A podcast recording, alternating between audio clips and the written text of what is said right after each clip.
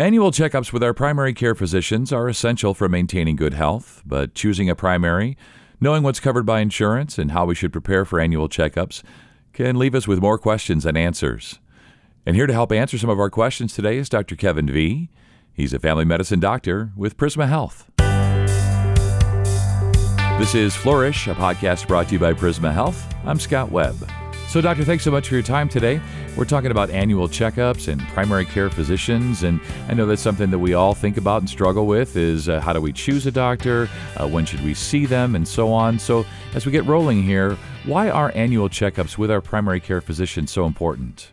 Annual checkups give an opportunity to address some of the preventive health items that a lot of times for lack of a better term, get overlooked when we go to the doctor for, say, a specific problem like a a cold or you know you sprained your ankle or if you you have other medical problems that you go to the doctor more frequently for sometimes some of the preventive health items that you need to address just gets put on the back burner and doesn't get looked at quite as closely as they often need to. So it just kind of sets us aside a time where you and your physician can take a chance to go over all of the preventive health guidelines that may be recommended for your age and what maybe some of these you've already done and some of them that need to be done. And it gives that chance for everyone to prevent medical problems from happening rather than reacting to medical problems, which is a lot of times what we end up doing in medicine.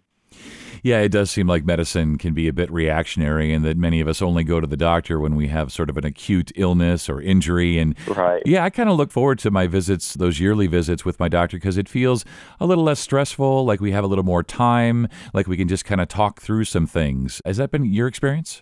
Absolutely. So it, it really gives a chance where you can even talk about some of more of your day-to-day activities such as diet or your exercise or even things that may be you know at work that you could incorporate into living your life a little bit healthier and a lot of times it is more of a conversation just about what are the things that someone can do to be more healthy or to prevent maybe medical problems from developing later in life and whatnot. And of course, there's some tests and and things that are recommended for that. But it is a lot of times uh, a conversation about, you know, what are the strategies or specific for that patient or person that you can incorporate into your day to day activities. There's things that you do every day that maybe you could do more of or highlight. Yeah, definitely. I always find it to be really productive. I always feel good when I leave there. I feel like I had the doctor's, you know, kind of undivided attention there for that 45 minutes or an hour, whatever it was. But when we talk about the physical exams and actually seeing our PCPs, what's generally involved with those exams? A lot of people call their annual checkup a physical exam, which is fine. They kind of use that term interchangeably. And physical examination is a a large portion of that visit. You know, you get kind of the routine physical exam where we listen to your heart and listen to your lungs and we'll press on your abdomen to make sure that it's soft and don't feel any lumps or bumps in that area. Generally, we will do a, a complete skin check and I always ask if you notice any new moles or changing freckles or things like that that somebody may have pointed out to you or you yourself noted now more recently, as far as pelvic exams and rectal exams for men and women, we don't do those quite as routinely anymore. There's been some evidence that has come out more recently that prostate exams for men that don't have any symptoms aren't quite as useful. And then for women, the recommendation for PAP test, which is the screening test for cervical cancer, is not done quite as often either. So that now, if you're below the age of 30, it's only every three years if it's normal and over the age of 30 to 65, it's every five years if normal. So we don't always do the sensitive exams as yearly as historically they have been done, which kind of uh, gives a lot of ease to some people that might feel a little uncomfortable with that type of exam.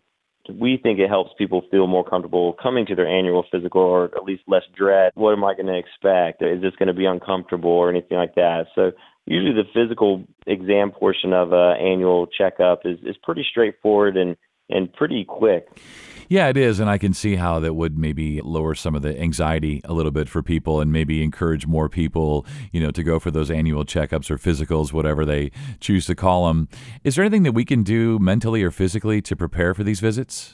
I always tell folks mentally think about any concerns or anything that, you know, talking with friends and family and write them down. You know, people always kind of feel a little self conscious when they pull a list out in the office and they kind of always make an excuse like, well, I made a list. I'm sorry. And we, I, me personally, and I think most of my colleagues would agree that we don't mind lists. Lists actually kind of speed things up and make sure we address everything while you're there instead of you go home and maybe you you know think to yourself, oh, I forgot to ask this, or do I need to come back in or and and talk about this some more.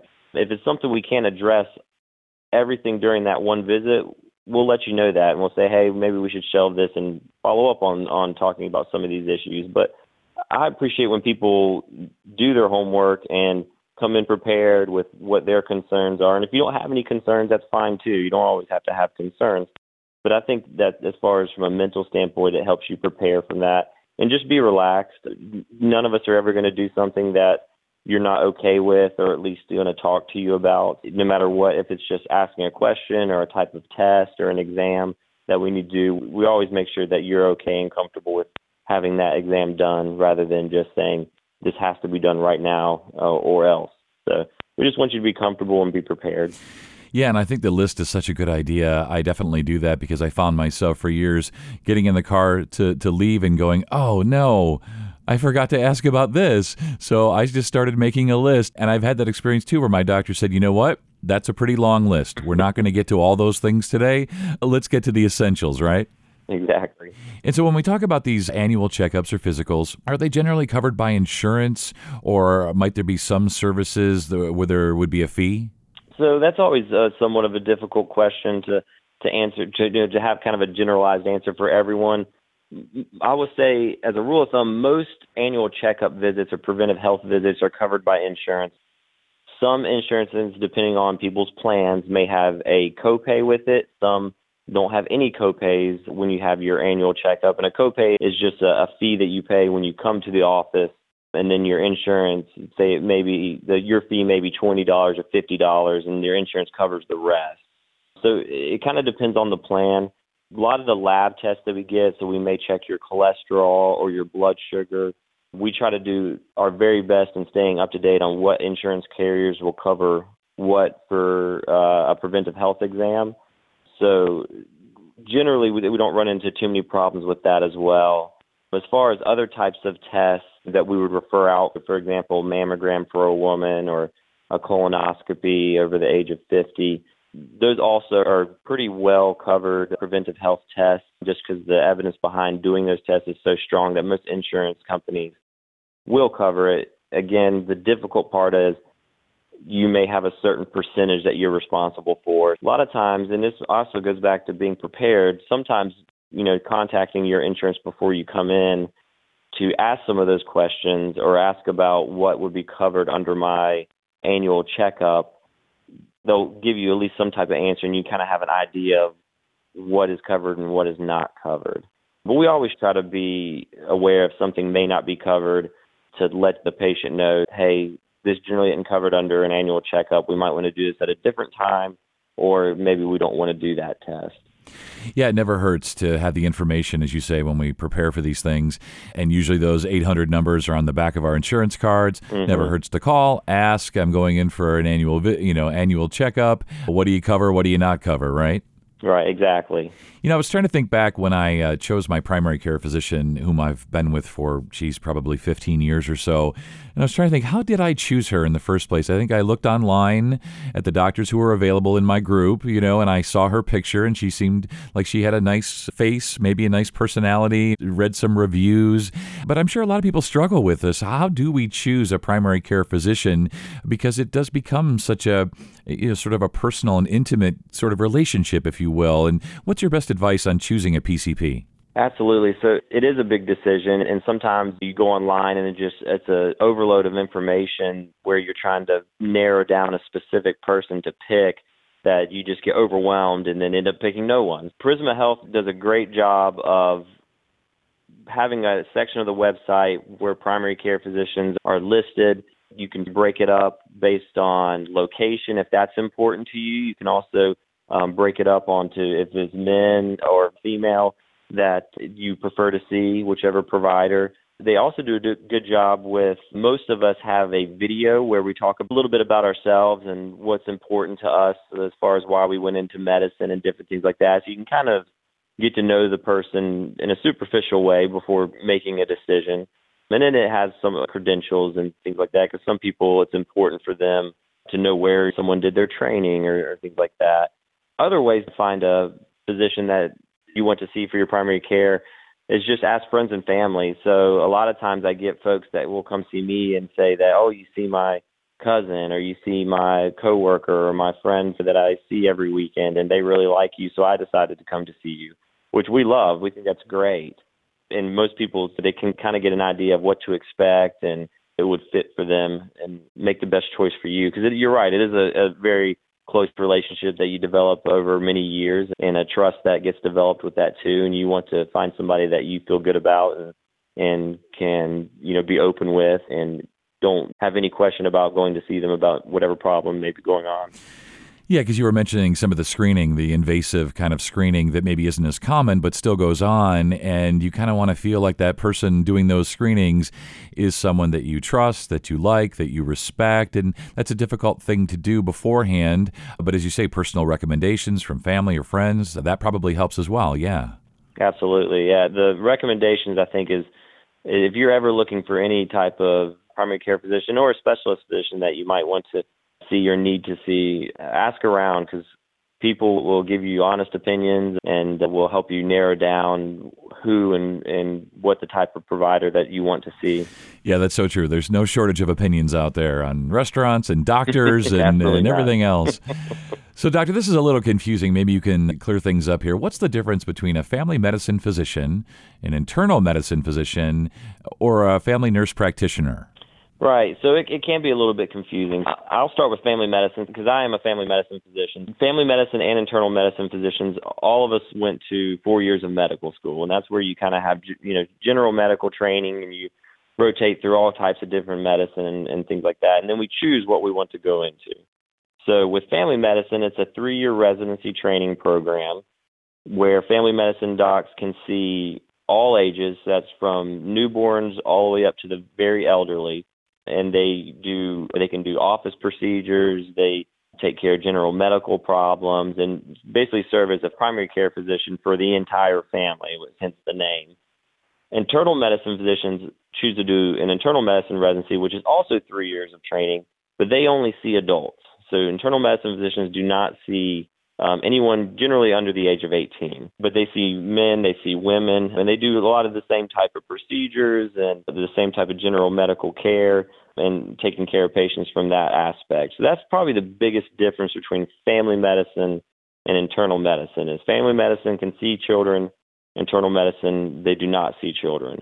A family nurse practitioner is someone that has already had a nursing degree and lots of times have worked in the nursing field for many years and then they get uh, a training uh, to be a nurse practitioner who generally operate under the supervision of a physician and they also can see all ages. So family nurse practitioners will see kids and adults. Like I said, they're usually in an office with a physician but they also operate pretty independently and are very good. And we have a nurse practitioner that works with us, and she is fantastic. And and we have have great confidence in her abilities and to take care of her own patients and, and her own patient panel.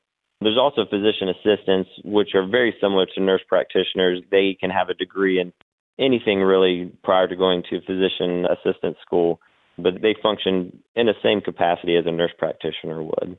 Yeah, that's been my experience that uh, nurse practitioners are great. And sometimes I've felt like with nurse practitioners or physician's assistants, like maybe I can just be a little bit more open and honest and not be worried about always saying the right thing. They're a great tool to our medical system. And, and like I said, we love the nurse practitioner we have with us and she's an important and integral part of our team. And she has a knowledge base that we'll even ask her questions because sometimes we didn't learn that in medical school. And her working as a nurse gives her that experience and information that we can rely on. So we, we're all the time asking each other for advice or help or anything from that uh, standpoint. And I feel like that's pretty consistent in most medical offices that I've worked in or have had colleagues I've worked in.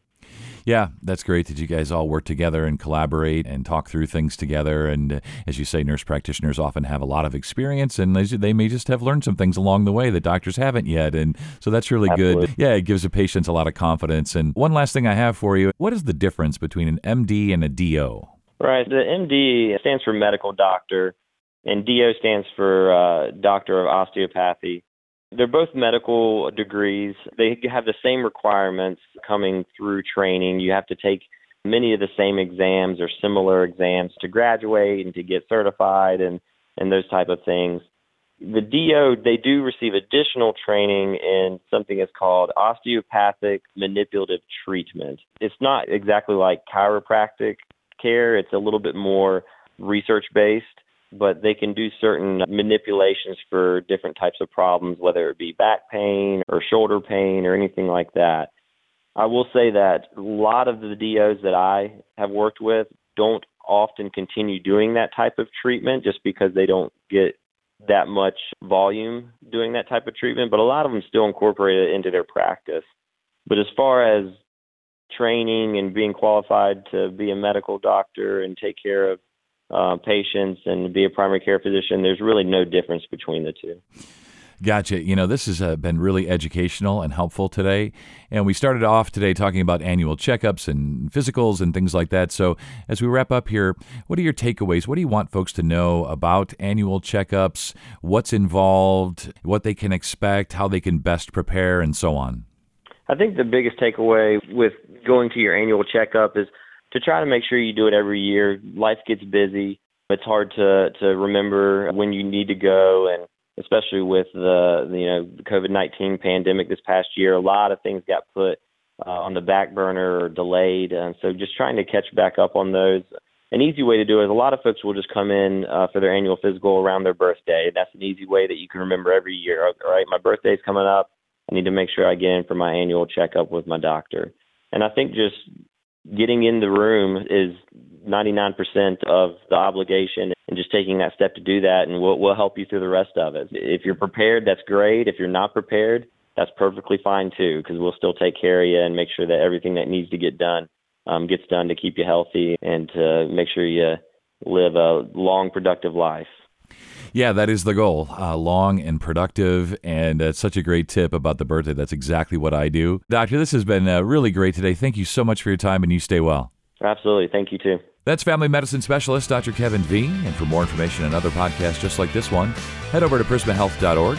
This has been Flourish, a podcast brought to you by Prisma Health. I'm Scott Webb. Stay well.